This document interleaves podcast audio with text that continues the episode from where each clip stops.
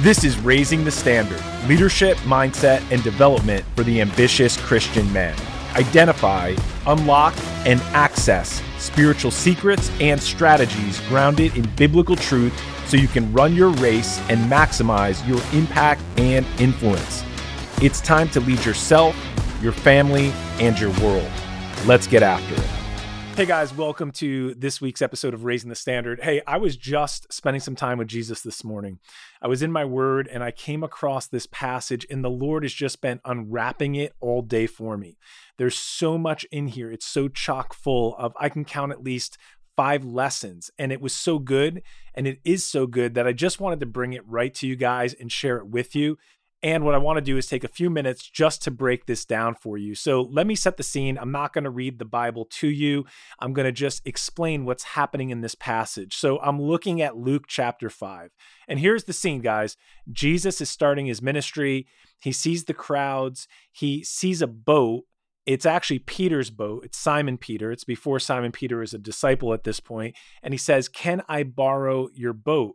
And Simon Peter says, Sure. He gets in the boat, he pushes out a little bit, and he sits down like a normal Jewish teacher would in that day and age, and he begins to teach the people from the shoreline. So he's in the boat, picture the scene. Jesus is in the boat sitting down. He's teaching on this calm, peaceful sea. The people are around the shoreline. They're accepting, they're receiving what he's saying. And he borrowed this boat from Simon Peter. All right, listen to this. I'm going to drop the first bomb on you here in Proverbs, there is a scripture. Whenever we see scripture, guys, it's truth. It doesn't matter how many times a truth is mentioned, it can't be more true than it already is. This is the power of the principles and the scripture and what the word shares with us. And the first thing I want to point out is that in Proverbs, we have this scripture that the borrower is subject to the lender. Yes, I realize you probably heard that before, and I realize you probably know that's true because you have a mortgage or you have a car note or you have something that you borrowed from the bank, and you realize I am subject to them because I borrowed from them. I am subject to the lender. But in this story, we see something different happening. Do you know that that same kingdom principle applies to God? The borrower is subject to the lender, is not just for you and me. Do you see that God created the universe? He creates the world and he operates and he upholds it by the word of his power. And there are principles, there's these kingdom universal laws, if you will, that hold everything together. And it's not just that we're subject to him, it's that he is subject to them because he created them and they reveal something about his character. So in this story, get ready for this Jesus is the borrower. Jesus is subject to the lender in this story. I know that might sound foreign to you, but just stay with me for a minute because he walks up to Peter and says, Can I borrow your boat? And Peter says, Sure. Jesus, as we just explored, preaches from the shoreline. And when he's done, he turns to Peter and he says, Now I want you to row out into the deep, cast your net off the side, and you're going to have a great catch. So in this instance, Jesus is the borrower, Peter is the lender, and Jesus is getting ready to repay. It's a kingdom principle. You let me borrow your boat, I'm about to repay you. Go out into the deep, throw your net over, and you're going to have a great catch. So, what happens next is really important for us to understand because, guys, this is a picture of us. We are humanistic in our thinking a lot of times. We rely on our logic and our analytical abilities as we look at situations. We're not always seeing with the eyes of the Spirit and we're not always seeing the way God wants us to see. And that's what Simon Peter's doing here he is a fisherman. He knows that lake like the back of his hand. And in fact, he just came in when he lets Jesus borrow the boat. And his response is, We just came back from fishing all night and we didn't catch a thing. But then he says, If you insist, I'll go out and I'll follow your commands. So he allows his obedience to override his logic. A lot of us will lose it right here. We just never were obedient because our logic took over and we said, That's just not going to work nope, that must not be the Lord. I'm not hearing correctly. I don't think that's what I should do. So, because it's not what you think you should do, you end up missing out on a blessing of what God wants to do in your life. Peter overrides logic with obedience. Okay, so here's the next part of the story. They get a catch. It's a catch that's so big, it starts to break the nets. He has to call his business partner over. There's a second boat. I need your help. And at the end of this catch, both boats are so weighed down by this extravagant catch. It's above and beyond. It's more than they need. It's more than they could think of. It's more than they asked for. And it's weighing down the boats, both of them, to the point where they're almost sinking, is what the scripture says. So here's a takeaway from you. If you got a poverty mindset, scratch it right now because Jesus provides above and beyond. When he blesses Peter, when he blesses people, it's up to him how he wants to bless them, how much he wants to give them. And guess what? There is no cap on the super abundance that God can pour out on any one of his followers. So if you're limiting your thinking and if you're thinking, I just need enough or I just want one or two fish, that's not the way Jesus handles this situation. They are businessmen these fish represent finances, they represent resources, they represent money, and Jesus gives them above and beyond more than they needed. Okay, guys, the next part of the story I want to tell you, and this is huge for us as men because we have a hard time receiving. We have a hard time accepting gifts, receiving gifts. I've talked about this on other episodes. It's part of our DNA, the way we're wired. We're naturally givers, we're not naturally receivers. But as we come into the kingdom, we have to learn how to receive from our Father. And in this instance, we have a picture of Jesus giving a gift, an extravagant gift to Peter. And Peter's first response is, I am not worthy. I am a sinner. And we start to see this shame kick in in his life. He's thinking about all the things he's done that's wrong. He's thinking about his sin because that's what he declares with his mouth. And he starts saying, I'm not worthy. Just leave me. Leave me. He's not celebrating. He's not throwing a party at the fish and at this big catch and this big financial windfall he got. He takes the posture of humility, but he also has a little shame mixed in there and he starts to reject God. He starts to say, I can't accept this. I'm going to push this away because I don't know how to deal with this much blessing coming in my life right now. I'm not worthy to receive this. And how does Jesus reply? He says, Fear not. And he goes on to give Peter a new identity. So, in that moment, when Peter is acting out of shame, rejection, guilt, condemnation, Jesus comes in and just wipes that away and says, Do not fear. He breaks fear off of his life.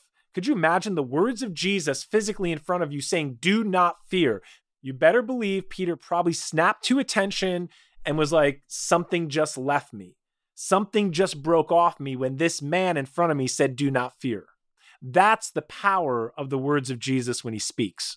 He breaks off the fear, he breaks off the shame, he breaks off the rejection. And he does this when he starts to transition into giving Peter a new identity. Up until this point, Peter was a sinner. Peter identified with, I'm just a worker. I'm a blue collar guy. I throw the nets off. I bring them in. I sell my fish for an honest price. I'm just an ordinary guy. That's the way Peter saw himself, and even less than that because he calls himself a sinner. And Jesus comes in, he breaks all that stuff off, and then he gives him a new identity and says, From now on, you will be a fisher of men. Right there in that instance, he redefines Peter's identity. He changes who he is, and Peter starts to agree and acknowledge and see it. And perhaps the most powerful verse in this entire story is verse 11, where it says this after they pulled their boats ashore, they left everything and followed Jesus. I don't think Peter had a lot, but what he did have, he left behind and he followed Jesus. So here's some questions for you guys, and they're also questions for me. Number one, the borrower is subject to the lender. What do you have in your life right now that you can lend to God? He wants your life. He wants your time, your talent, and your treasure. Is there something you can give to him? Is there something you've been holding back that he's asking for? And the key is this when you give it, he will repay you. I also want to point out that Peter's first response was humanistic and it was full of excuses. It won't work. I've already done this. I just came in. Where are you making excuses in your life? Where have you lost faith and you're saying, you know, I just don't think God's going to do it that way? I lost faith for that. I no longer believe for that. I don't believe for the impossible anymore because you're relying on your logic and your human analytical skills. And Peter overrides his logic with obedience. So, where in your life can you lay down your logic? Can you lay down your human reasoning and let obedience lead you to where the Lord is calling you? Okay, so we got this picture of an extravagant blessing. Are you limiting God right now in your thinking and what you're believing for because you have become a person who just wants enough? I just need enough. This is all I need. It's very small. It's very sparse. It's a scarcity mindset. It's actually rooted in a poverty mindset because I just need this much. I just need one loaf of bread. I just need a couple fish. I don't need that much, Jesus. If you would just meet this little need that I have, where in reality, your father owns the cattle on a thousand hills. We have a picture of a father that's good, that's wealthy, that's full of resources. And what I think a lot of us do with this is we take the blessings and we make them all spiritual. Oh, God's going to bless me. I'll be rich in patience. I'll be rich in love. And of course, He wants to do all those things in your life. We have the fruit of the Spirit. But in this instance, it's a physical blessing, it's a physical manifestation. It's fish, which equals money. So it's okay for you to receive a blessing from your father or for him to intervene supernaturally and give you the resources that you need. Stop limiting God and start expecting your need to be met above and beyond. He wants to bless you extravagantly. And guys, material prosperity is not off the table. That's not all we're chasing. That's not what we're making this out to be. That's not why we follow Jesus. But trust me, He can meet every need that you have above and beyond. The next thing I see, guys, is that Simon Peter rejects God. He says, I'm not worthy. Shame takes over and he can't receive. He hasn't learned how to receive. He's never been taught to receive. And Jesus has to do some work with him right on the spot to get him to see himself differently. He does this through breaking off fear, he does this through giving him a new identity. Guys, where in our life are we rejecting God? Think about it. Where have you said no, or I'm not worthy, or I'm just a giver? I, I like to serve. I'll show up. I'll do these things. I'll do things for other people, but God wants to bless me. That's harder for me to accept. That's harder for me to deal with. And you need to take the posture of someone who knows how to receive good gifts from their father so you can have everything you need to have so you can be everything he calls you to be. And the last point I want to make is this they left everything to follow him. Maybe you're not being called to leave everything, as in all of your possessions, your business, your household income. Maybe it's not that extreme, but what are you holding on to that you haven't left behind to follow him? What's stopping you from following Jesus? What's that one thing? Maybe there's a few things in your life that you need to give up and leave behind so you can go on and get into that promised land that God has for you. Guys, these are powerful questions. They were powerful questions for me to ask myself, and I wanted to share them with you because I know if you address these questions, if you sit with them, and if you really explore your heart and work through this, I believe you will get a breakthrough. Until the next episode, let's raise the standard. Thank you for listening to today's episode. If what you heard here today resonated with you and you want to fully step in to be the man that God created and called you to be, then I want to give you a free guide. It's called The Map, and you can get it at standard59.com. In the map, I will give you 12 biblical strategies that every kingdom man pursuing biblical masculinity must honor.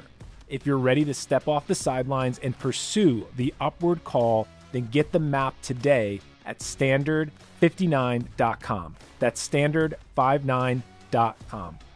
Hey, if there's a brother in your life that needs to hear this message, then share this show with them and please leave us a rating and review. It helps get the message out there to more men. Until the next show, guys, let's raise the standard.